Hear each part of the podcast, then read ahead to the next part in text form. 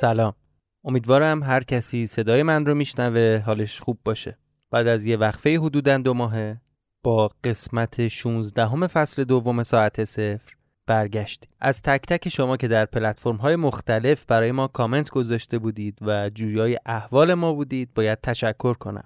و به اون تعدادی از دوستان که سوشال مدیای ساعت صفر رو چه در اینستاگرام و چه در توییتر دنبال نمی‌کنن خواهش می‌کنم که برای اینکه در جریان برنامه های پخش ما باشید و یا از live ها یا گفتگوهایی که با شما مخاطب ها قرار انجام بشه مطلع بشید لطفا ساعت صفر رو در اینستاگرام یا توییتر دنبال کنید. ID ما هست S A A T E C E F R. باید اینم اضافه کنم که این قسمت ساعت صفر قسمت آخر فصل دوم نیست. اگر بیرون ایران هستید می‌تونید از طریق آدرس PayPal ی که در توضیحات این اپیزود اومده با مبلغ دلخواه از ساعت صفر حمایت کنید. اگر داخل ایران هستید هم می‌تونید از طریق حامی باش در تولید این پادکست همراه ما باشید و اگه اهل cryptocurrency هستید باید بگم که از اونجایی که خودم به تازگی با جهان cryptocurrency آشنا شدم برام خیلی جالبه که اگر خواستید از ساعت صفر حمایت کنید و اهل کریپتوکارنسی هستید خوشحال میشیم که این حمایت ها رو از طریق رمز ارزها دریافت کنید خیلی خیلی ممنون و متشکریم. بریم سراغ قسمت 16 همه فصل دوم.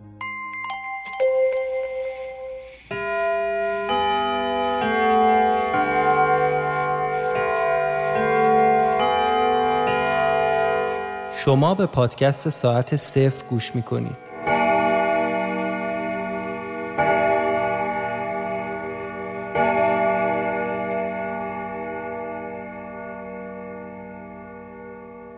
آنچه گذشت.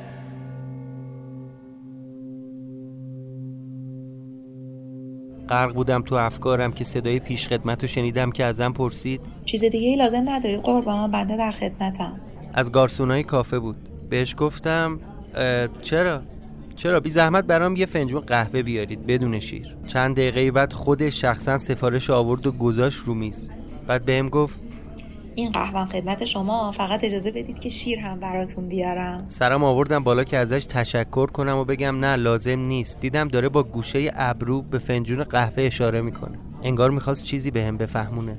دختر چند ثانیه دیگه برگشت. یه دستمال کاغذی رو باز کرد و ظرف شیر رو گذاشت روش. بعد دوباره یه چشمک ریز زد و اشاره کرد به فنجون. دیدم یه چیزایی رو اون دستماله نوشته. سر تو بر نگردون میز پشتی دو تا مرد نشستن با کت و شلوار. عکس تو دستشونه انگار مامورن به هوای توالت بیا دم در پشت. دست درد نکنه. تو مگه منو می‌شناسی؟ مطمئنی اونا دنبال من بودن؟ تو رو نه اون پدستگا رو خوب می‌تونم بشناسم. فرقی نمی‌کنه. تو هم مثل یکی از رفقای ما. معلومه تازه کاری خوشحالم تابلو نکردی. بودو برو تا نفهمیدم. بودو بودو اومدم دم ماشین. گازشو گرفتم و مستقیم را افتادم سمت کارگاه. خیالم که راحت شد برگشتم سمت کارگاه. در رو باز کردم و اومدم تو.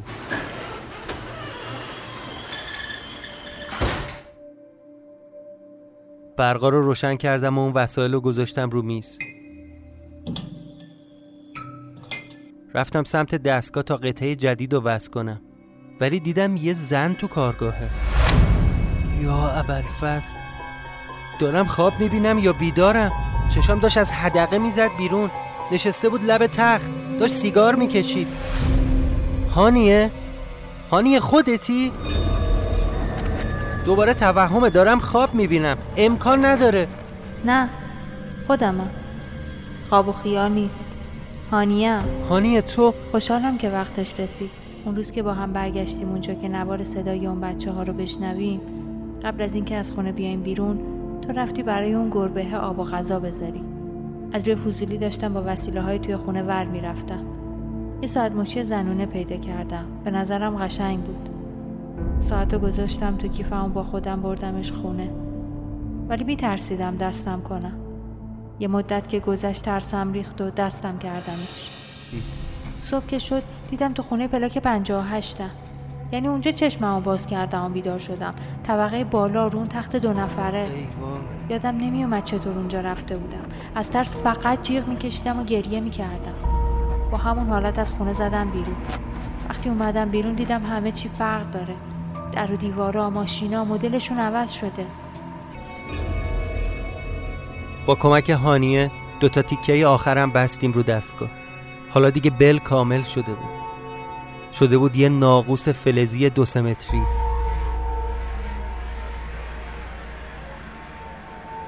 حالا فقط یه جای خالی داشت. اونم یه قطعه کوچیک گرد.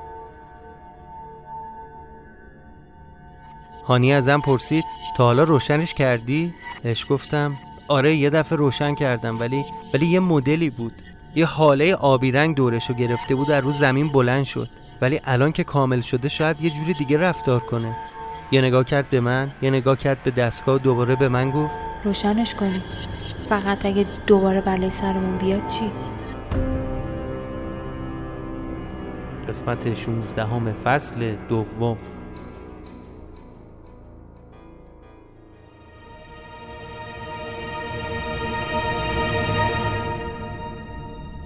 به هانیه گفتم مطمئنی؟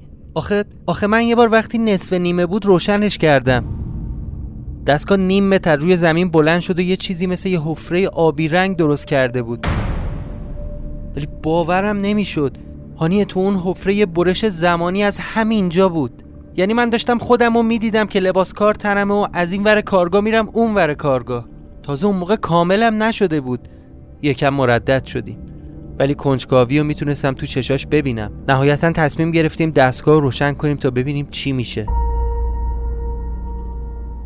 رفتیم دم اون جعبه تقسیم. هانیه وحشت کرده بود و خودش رو چسبونده بود به من. همین که دکمش رو زدم کل برقای تو کارگاه قطع و وصل شد. یه صدایی هم از دستگاه بلند شد. دستگاه رو نگاه کردم دیدم از رو زمین بلند شده. با یه حالتی که انگار توی آب معلقه بالا پایین می‌رفت. هانیه گفت باورم نمیشه. یه ضد جاذبه است می‌بینی؟ باور کردنی نیست مثل یه رویا میمونه.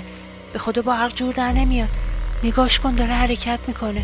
ناقوس داشت آروم میچرخید دور خودشو. همین که سرعتش کم کم رفت بالا تمام چراغای انبار قطع شد. هانیه که هیجان زده شده بود دست منو ول کرد و آروم رفت جلو. منم دنبالش رفتم. یه چند لحظه بدون اینکه حرفی بزنیم خیره شده بودیم به این حجم فلزی بزرگ که رو هوا معلق مونده. انگار دارم خواب می‌بینم. اصلا این چه جور دستگاهیه؟ قراره چیکار کنه؟ نمی‌دونم هانیه نمی‌دونم به خدا. به هم گفتن تنها راه نجات پیدا کردن ما از این ماجرا اینه که دستگاه کامل کنیم. ولی هانیه این دفعه با دفعه قبل یه فرقی داره. چه فرقی؟ دفعه پیش یه حاله آبی رنگ دور دستگاه درست شده بود ولی الان نه. همینطور که به حرفای من گوش می‌کرد یه دور کامل دور دستگاه چرخید. بعد یهو خم شد و زیر دستگاه نگاه کرد. بهش گفتم هانیه جلو نرو. شاید خطرناک باشه. تو همون حالت مکس کرد. آروم به هم گفت بیا بیا این پایینه نگاه کن. بعد دست منو ول کرد. تاقواز خوابید رو زمین. خودشو کشون زیر دستگاه تا بتونه از پایین نگاه کنه. انگار که اون زیر یه چیزی دیده بود. دهنش همینطوری وامونده بود و نفسش بند اومده بود. منم هیجان زده شدم که ببینم چیو داره نگاه می‌کنه. خوابیدم کف زمین. انگار داشتیم خواب می‌دیدیم. همون حاله نور تشکیل شده بود ولی به جای اینکه یه برش از خودم تو همین زمان باشه یه کافه بود. آره کافه حمیدی. من و هانیه توی کافه نشسته بودیم. پشت اون میز همیشگیمون. ولی تصویر یه حالتی بود. یه جوری که انگار معلوم واقعی نیست. چون مثل آدم آهنی تکون میخوردیم. فکر کن یکی هی فیلمو بکشه عقب. یه سری حرکات مدام تکرار می‌شدن. هانیه نفسش بند اومده بود. حال منم از اون بهتر نبود. با اینکه نمی‌تونستم چشممو از اون تصویر بردارم ولی خودمو به زور کشیدم کنار رو بدو بدو رفتم دستگاه از برق کشیدم.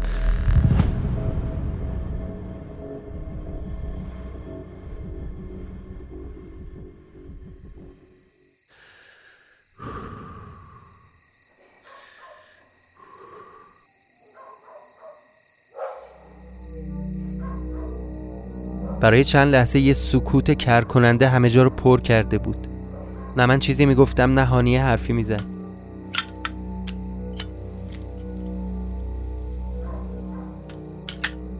من که یه حالی شده بودم. پوک دومو که به سیگار زدم یه حالتی بین تهوع و سرگیجه گرفتم. حس کردم الان چشام از حدقش میاد بیرون. نتونستم سر پا وایسم.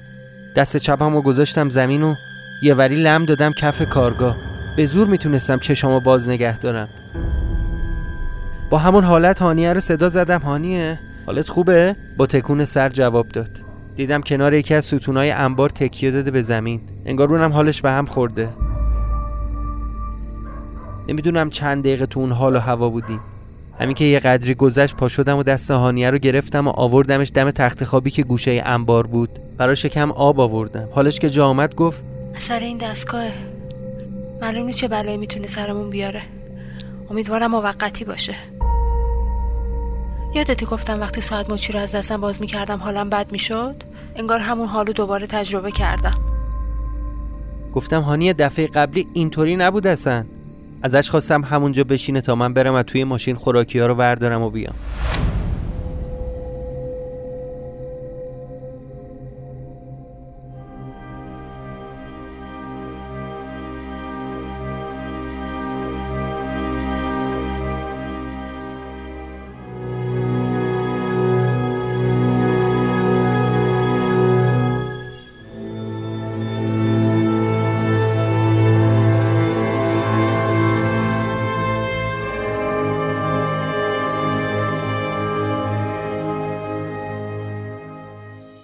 هر کاری کردم چراغای سقف روشن نمی‌شد. آخر سر یه چراغ نفتی گوشه انبار پیدا کردم و همونو را انداختم.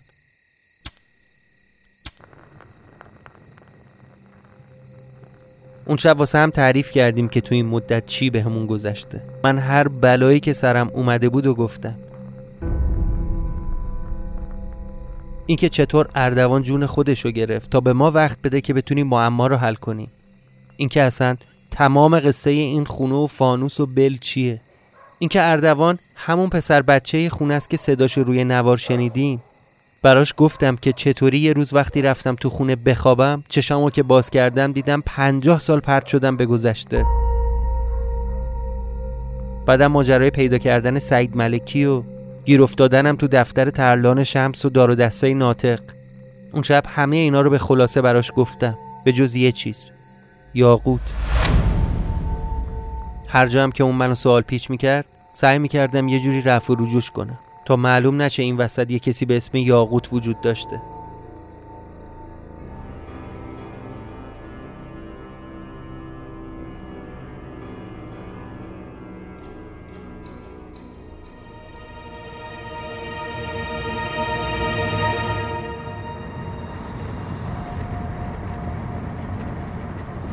صبح با زدیم بیرون.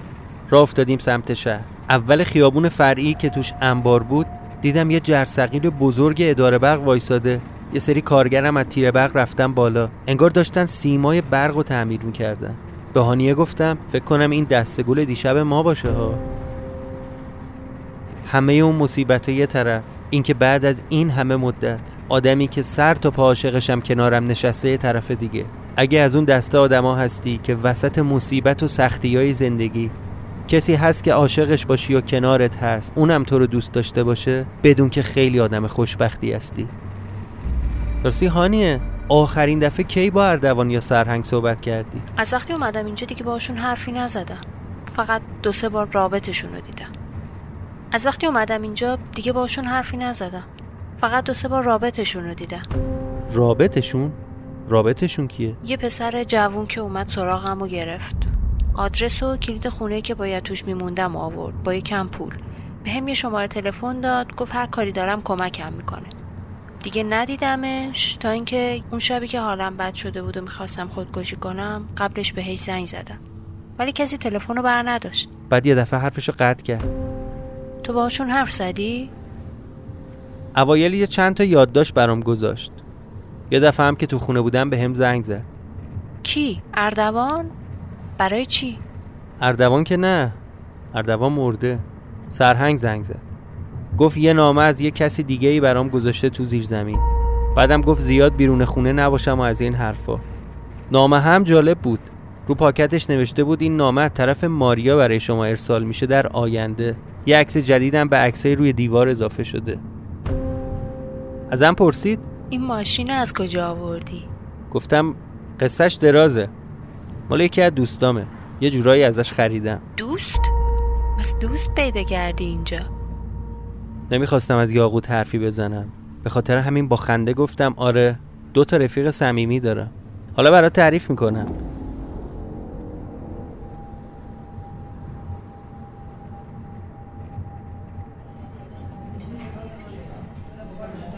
دیگه نزدیک های شهر بودیم. ساعت نه نه و نیم صبح. با ماشین یه راست اومدم دم شیرینی فروشی فرانسه تا صبونه بخوریم. هانیه نظرت چیه بریم خونه؟ تا اینو گفتم چشاش گرد شد. گفتم چی شد؟ ترسیدی چرا؟ باید بریم خونه دیگه. نه نه ترسیدم خیلی خوب پس غذا تو بخور که بریم. یه قلوب از قهفهشو خورد و گفت تو برو من میام. گفتم یعنی چی؟ یعنی چی؟ کجا می‌خوای بری؟ حالا من از حرف جا خورده بودم. دستش آورد جلو گذاشت سر شونم و گفت نترس عزیزم. می‌خوام برم وسایلم رو جمع کنم. نگران چی هستی؟ من توی مدت از پس خودم بر اومدم اصلا دیگه چه بلایی باید سرمون میومده که نیومده؟ جواب دادم نه نهانی موضوع این نیست که ببین واقعیت اینه. اصلا می‌خوای منم باهات بیام؟ هر کاری داری منتظر وای میسم تو خیابون. نه نمی‌خواد. نزدیکه. تو برو کتاب فروشی دنبال تقویم نجومی بگرد. مگه قرار نیست موقع مقارنه مشتری و ماه و مریخ دستگاه رو روشن کنیم تو این کتاب فروشی های اطراف دانشگاه حتما پیدا میشه.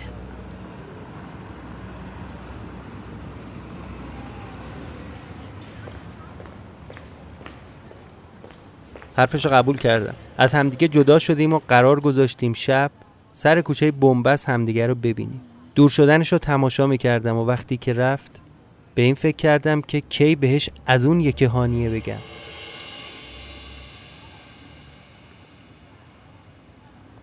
از اون هانیه دیگه ای که اردوان رفت و از توی آینده آورد و هیچ وقت نفهمیدم چه سرنوشتی پیدا کرد.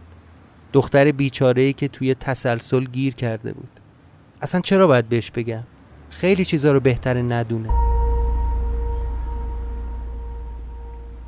همینطور فکر می‌کردم و قدم زنون اومدم سمت کتاب فروشی ها. بعد از یکی دو ساعت گشتن بالاخره یه چیزی پیدا کردم. یه مجله که رویدادهای نجومی سال توش نوشته بود. بعد اومدم بیرون و دم یکی از این دکه های روزنامه فروشی وایستادم تا یه نگاهی به روزنامه ها بندازم. بیشترشون خبر جشن هنر شیراز رو کار کرده بودن. یه روزنامه برداشتم حالا باید می‌رفتم و کار نیمه تمامم و تموم می‌کردم. را افتادم سمت خونه یاقوت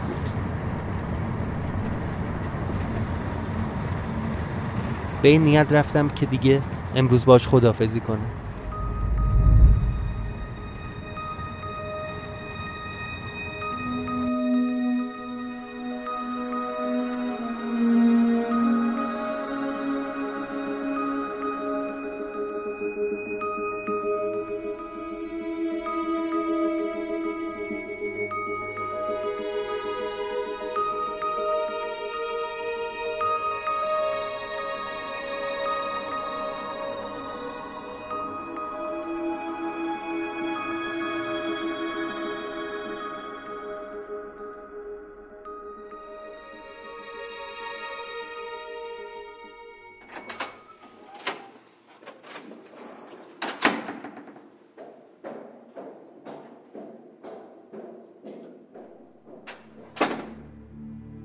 اومدم تو خونه ولی یاقوت نبود. چند ساعتی منتظر نشستم.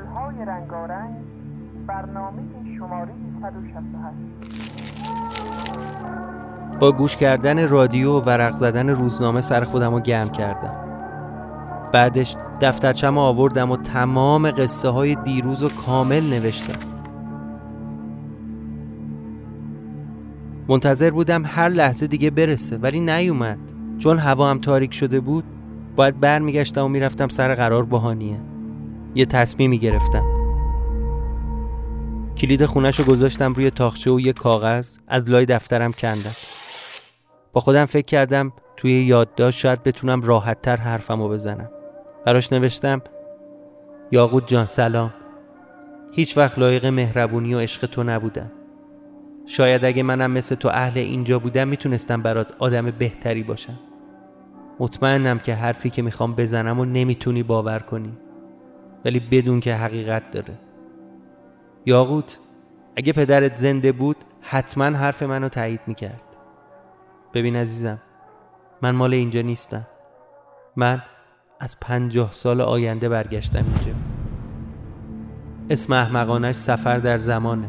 ولی تو می‌تونی هر چیزی که دوست داری براش انتخاب کنی. ولی بدون که واقعیت داره. یه سری آدم پشت این قضیه هستن که خودت هم دیگه باهاشون آشنا شدی. یاقوت پدر خدا بیامرزت هم عضو همین دار و دسته بود. بابت همه چی ازت ممنونم. من و تو دیگه هرگز همدیگر رو نمی‌بینیم. من دارم برمیگردم به جایی که ازش اومدم. ولی مطمئن باش هیچ وقت تو رو فراموش نمی‌کنم. هیچ وقت اون روز اولی که توی مغازه پدرت اطراف میدون فردوسی دیدمت یادم نمیره. خیلی برام مهمه که بدونی یاقوت من عاشقت شدم من دوستت داشتم. فقط نمی‌خواستم ازت استفاده کنم.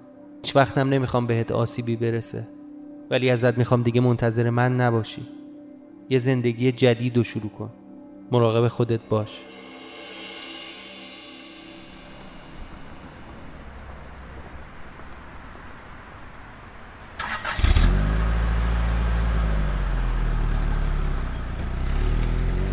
از خونه یاقوت اومدم بیرون. انگار یه باری رو دوشم برداشته شده بود. ماشین رو روشن کردم که راه بیفتم. پنجره رو آوردم پایین تا یه سیگار روشن کنم. ولی صدای یاقوت از اون ور کوچه شنیدم که داد زد. اردوان! سرمو چرخوندم دیدم از اون ور پیاده رو داره دست تکون میده. من غمگین ترین لبخند زندگیمو زدم و براش دست تکون دادم. بعد ماشین رو زدم تو دنده و حرکت کردم. هرچی هم صدام کرد دیگه بر نگشتم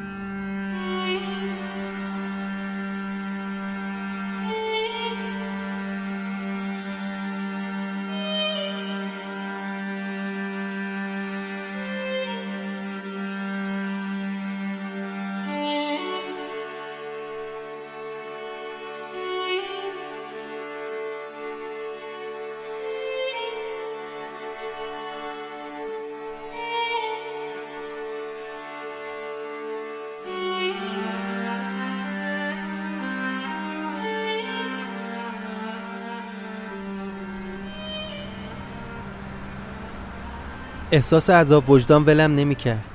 ولی چاره ای نداشتم. باید این اتفاق میافتاد. رسیدم دم محل قرارمون با هانیه سر خیابون ایتالیا پارک کردم و برای اینکه سرم گرم شد دوباره اون روزنامه رو در آوردم. داشتم اتفاقای روز کشور رو می‌دیدم. دو صفحه کامل گزارش جشن هنر شیراز.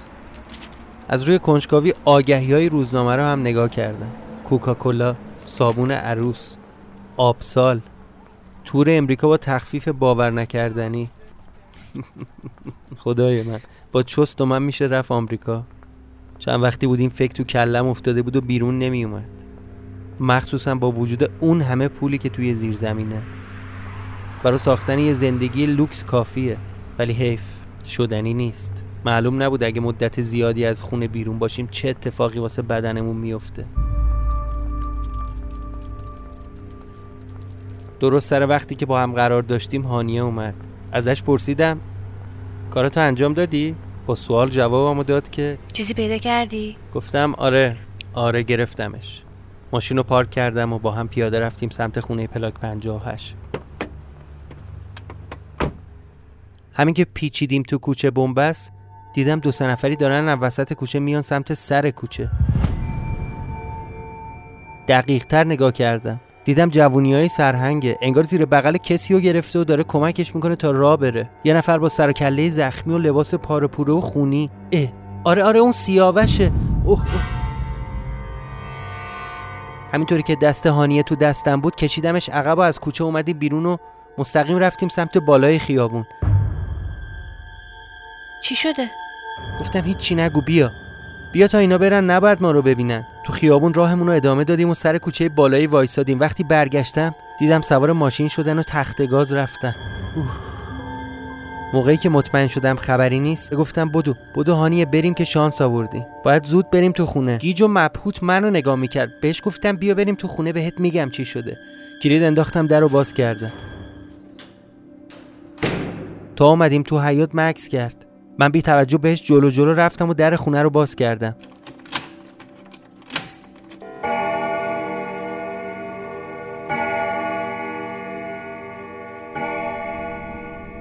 من نگران این بودم دفعه آخری که از بیرون اومدم بوی سیگار و عطر قلیز زنونه می اومد.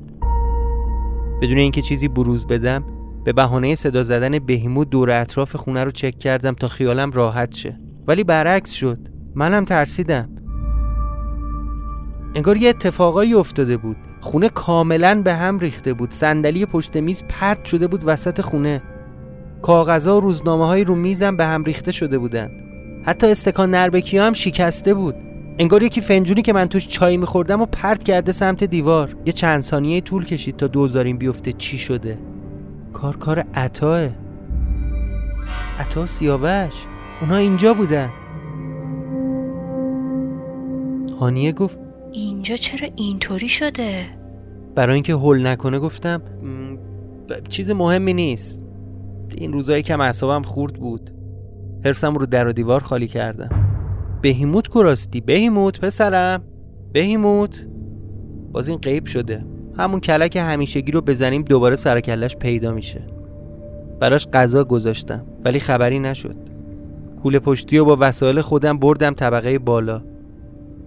اونجا هم دنبال بهیموت گشتم. نه بهیموت بود نه خوشبختانه چیز غیرعادی دیگه ای همینطور که پله ها میومدم پایین هانیه بهم به گفت تو دیگه از اینجا نمیترسی؟ گفتم اوایلش چرا؟ ولی انقدر چیزای ترسناک دیدم که دیگه ترسم ریخته. شنیدی دیگه میگن آب که از سر گذشت چه یه وجه چه صد وجه قبل از اینکه بفهمم گم شدی واسه آخرین بار اومده بودم اینجا. یادته یه چیزی پیدا کردم و گفتی نخونش میترسم؟ اومدم که اون نامه رو بخونم. آخرای نامه از یه دریچه تو حیات صحبت شده بود. یه دریچه ای که می‌رسه به یه زیر زمین. رفتم دریچه رو پیدا کردم. بهش نمیشه گفت زیر زمین. بیشتر شبیه پناهگاه زمان جنگه هانی پله ها رو رفتم پایین که ببینم اونجا پول و مواد مخدری که توی نامه گفته هست یا نه. بودش. ولی فقط اونا نبود. به عکس عطا و زنش روی دیوار اشاره کردم و گفتم جنازه این زنم اون پایین بود. نه نه نه ترس هول نکن دیگه اینجا نیست. خود به خود غیب شد. اما وقتی این جنازه رو دیدم فهمیدم تو چه باطلاقی گیر کردیم. از این میترسیدم که ما هم شریک جرم بشیم. به خاطر همین یکم از اون دلارای اون پایین رو ورداشتم اومدم دم دانشگاه تو که تو رو مجاب کنم با هم فرار کنیم از کشور. فکر می‌کردم این قطع قراری بیفته گردن ما. ولی هانیه می‌دونی چی شد؟ اون شب اولی که با هم درباره خونه صحبت کردیم و تو خواستی خونه رو ببینی یادته؟ موقعی که اومدم دم دانشگاه هرچی صدات کردم جوابمو نمی‌دادی. فکر می‌کردم با هم قهر کردی. واسه همین از چهارراولیعصر تا دم کافه حمیدی همینطوری یه ریز باهات حرف زدم. تا اینکه وقتی می‌خواستی از خیابون رد بشی و بری کافه حمیدی دیدم که هدفون تو گوش تو اصلا یک کلام از حرفای منو نشنیدی. یه سرک تو کافه کشیدم و دیدم داری با یه مرد دیگه گل میگی و گل میشنوی. اون شب همونجا جلوی در منتظر وایسادم تا موقعی که بیای بیرون تکلیفمو باید معلوم کنم. وقتی از کافه اومدی بیرون دیدم اون مرده خودم بودم. دیدم همون شب اولیو که با هم اومدیم اینجا رو تماشا می‌کردم. زمانا قاطی شده بود. تو خودم اصلا منو نمی‌دیدید صدامو نمیشنیدید. بعدا فهمیدم تو گم شدی. اون دفعه آخرین باری بود که من دیدمت. ولی تنها دفعه ای نبود که خودمو می‌دیدم. ولش کن بگذریم ازش. وقتی هم برگشتم خونه دیگه از وقتی که برگشتم خونه رفتم تو زیر زمین دیدم اثری از جنازه اون زن نیست. ولی نترس. هر اتفاقی که باید میافتاده افتاده. تنها کاری که باید بکنیم اینه که اون دستگاه لامصب و سر زمانی که بهمون گفتن روشنش کنیم. راستی هانیه ببین این اکثر رو این همون زن است که من فکر می‌کنم اون نامه رو نوشته. رفتم نامه رو آوردم و بهش دادم.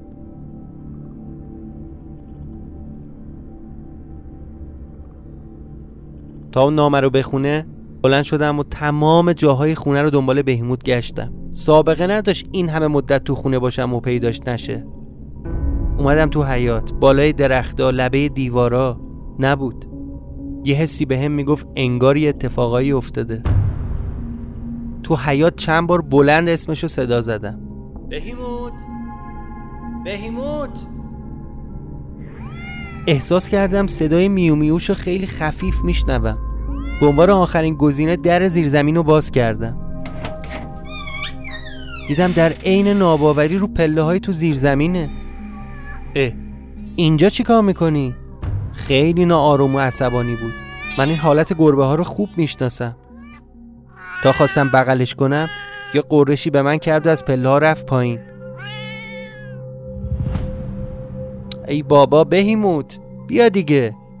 قرولون کنم پله ها رو رفتم پایین تا بگیرمش. رفته بود پشت اون آتا آشقالا. چراغ روشن کردم که پیداش کنم. اه. دوباره همینجاست. جنازه نرگس. آخه چطور ممکنه؟ چرا زمان قاطی پاتی شدن؟ عد الان که با هانی اومدم اینجا آخه باید اینجوری بشه؟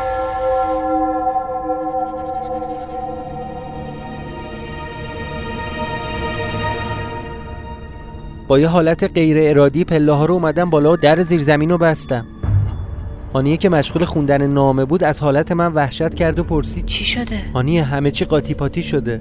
خطای زمانی و قصه آدما رفتن تو هم. همین الان داشتم راجب جنازه این زن بهت می‌گفتم. تو زیر زمینه. موقعی که داشتیم میومدیم تو خونه سیاوش و سرهنگ اونجا بودن که من دستتو کشیدم و قایم شدیم.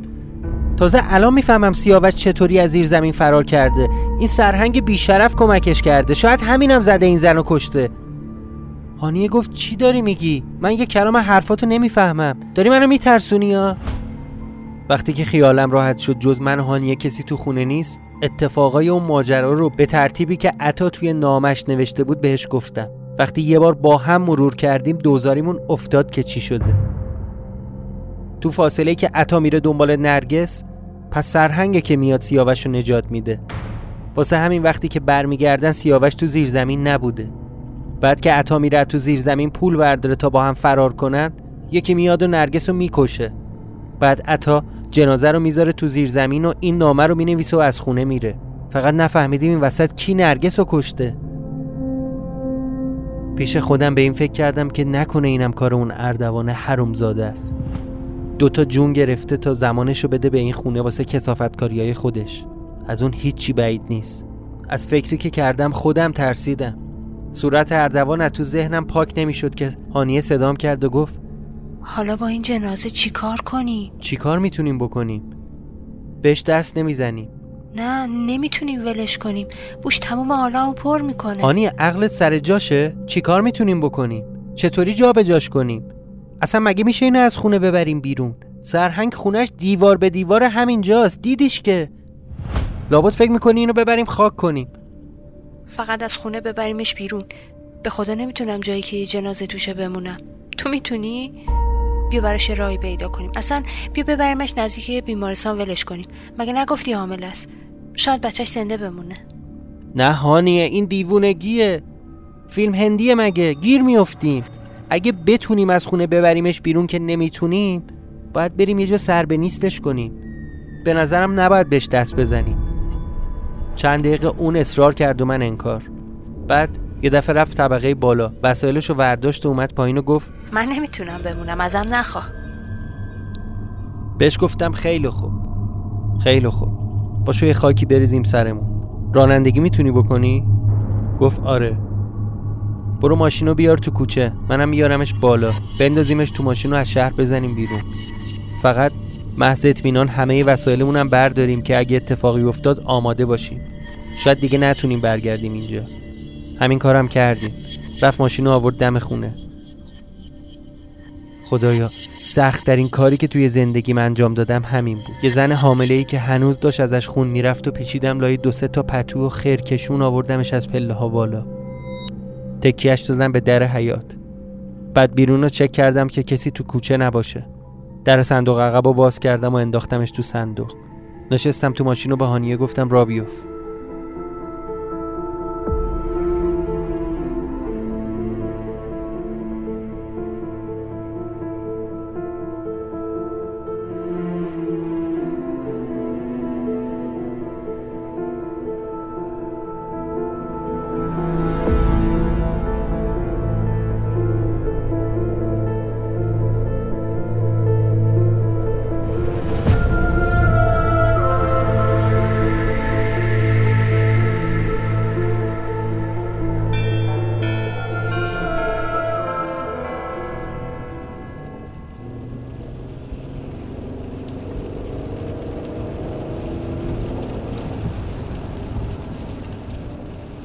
چند صد متر بیشتر نیومدیم که دیدم حالش واسه رانندگی مناسب نیست. بهش گفتم عزیزم خیلی آروم بزن بغل. خب بدبخ حق داشت. تو زندگیش یه جنازه ندیده بود. جامونو عوض کردیم. باید تو اون لحظات فکر می‌کردیم و یه مسیر انتخاب می‌کردیم. بی هدف توی خیابونا میچرخیدم. تا یاد جاده کرج افتادم و مسیر کارگاه. یادم افتاد اونجا یه عالم دره و بیابون و راهابه.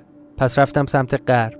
چند کیلومتر که از جاده گذشت توی فرعی تاریک دم یه راهاب از صندوق درش آوردم و با کمک هانیه گذاشتیمش تو کانال.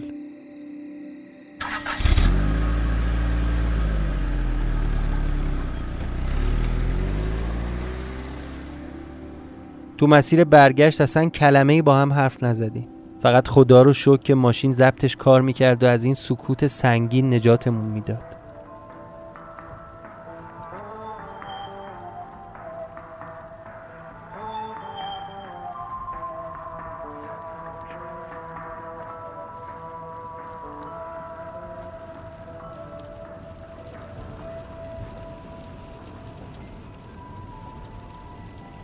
توی شهر که بودیم ازش پرسیدم می‌خوای بریم غذا بگیریم؟ گشنت نشده؟ کف دستو آورد بالا و گفت با این دستو چطوری غذا بخورم؟ جوابی نداشتم بدم. برگشتیم دم خونه. برای اینکه یکم آرومش کنم گفتم عزیزم این پیشنهاد خودت بود. یه جورایی مجبور بودیم. می‌دونم خیلی حس بدی داری منم دارم.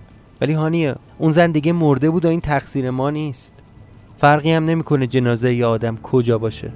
ما اگه بتونیم تلسمو بشکنیم همه چی به حالت عادی برمیگرده و این زن دیگه این بلا سرش نمیاد. بیا به این فکر کنی که کاری که باید انجام بدیم و درست انجام بدیم. حالا دیگه مهم نیست جنازه اون زن توی زیر زمین باشه یا تو کانال آب. با اون حالت به هم ریختش سری تکون داد. وسایلمون رو از تو ماشین پیاده کردیم. هانیه هنوز تن و بدنش میلرزید. بهش گفتم بده من بده من میارم کول پشتی تو فقط برو سرک بکش ببین کسی تو کوچه نباشه. تون اومدیم سمت خونه. دستای من پر بود. بهش گفتم دست کن تو جیبم کلیدو بردار. دستش دراز کرد و کولش رو ازم گرفت و گفت نه نه خودت باز کن. انگار هنوز از این خونه میترسید. کلید انداختیم و اومدیم تو خونه.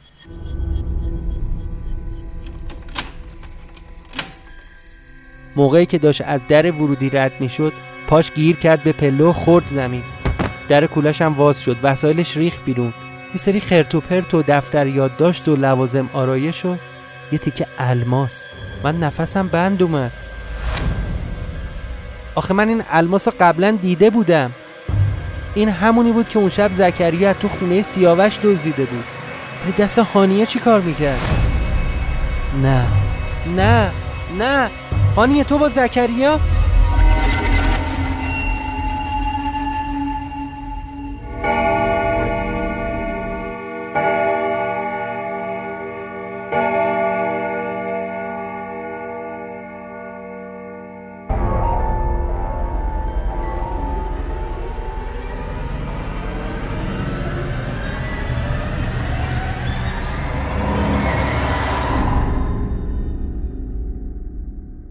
پایان قسمت شانزدهم.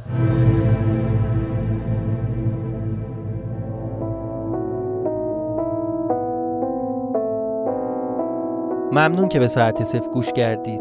قسمت 16 همه ساعت صفر در ابتدای شهریور 1400 ضبط و منتشر میشه و باید بگم باعث افتخاره که چند روز بعد از تولد 33 سالگی با اپیزود جدید ساعت صفر برگشتیم به حال زندگی اونطوری که همیشه توقع داریم پیش نمیره و پروژه های شغلی و مختزیات زندگی گاهی از کنترل ما خارج میشه. از فصل دوم ساعت صفر یک قسمت دیگه باقی مونده که فکر می‌کنم که فکر می‌کنم خیلی خیلی زود منتشر بشه. از تک تک شمایی که از ساعت صفر حمایت مالی کردید باید کمال تشکر رو داشته باشم و بگم که کماکان حمایت های شما ما رو خوشحال می‌کنه و این به ما ثابت می‌کنه که این ارتباط دو طرف است. اگر داخل ایران هستید می‌تونید از طریق هامی باش از ما حمایت کنید. اگه بیرون ایران هستید از طریق پیپل. اگر تمایل داشتید که با کریپتو از ما حمایت کنید لطفا به ما در شبکه های اجتماعی پیام بدید. اگه این اپیزود رو دوست داشتید حتما اونو لایک بزنید. چرا که لایک شما باعث میشه پلتفرم ها ساعت صفر رو به مخاطب های جدیدی پیشنهاد بده و در پایان بگم اگر کالا خدمات و business ی دارید که فکر می‌کنید برای مخاطب های ساعت صفر جذاب هستش می‌تونید از طریق شبکه اجتماعی با ما ارتباط بگیرید و به عنوان اسپانسر اون رو در ساعت صفر معرفی کنید. مراقب خودتون و عزیزانتون در این روزهای سیاه کرونایی باشید و منتظر قسمت بعدی ما که خیلی زود پخش میشه. باشید. متشکرم.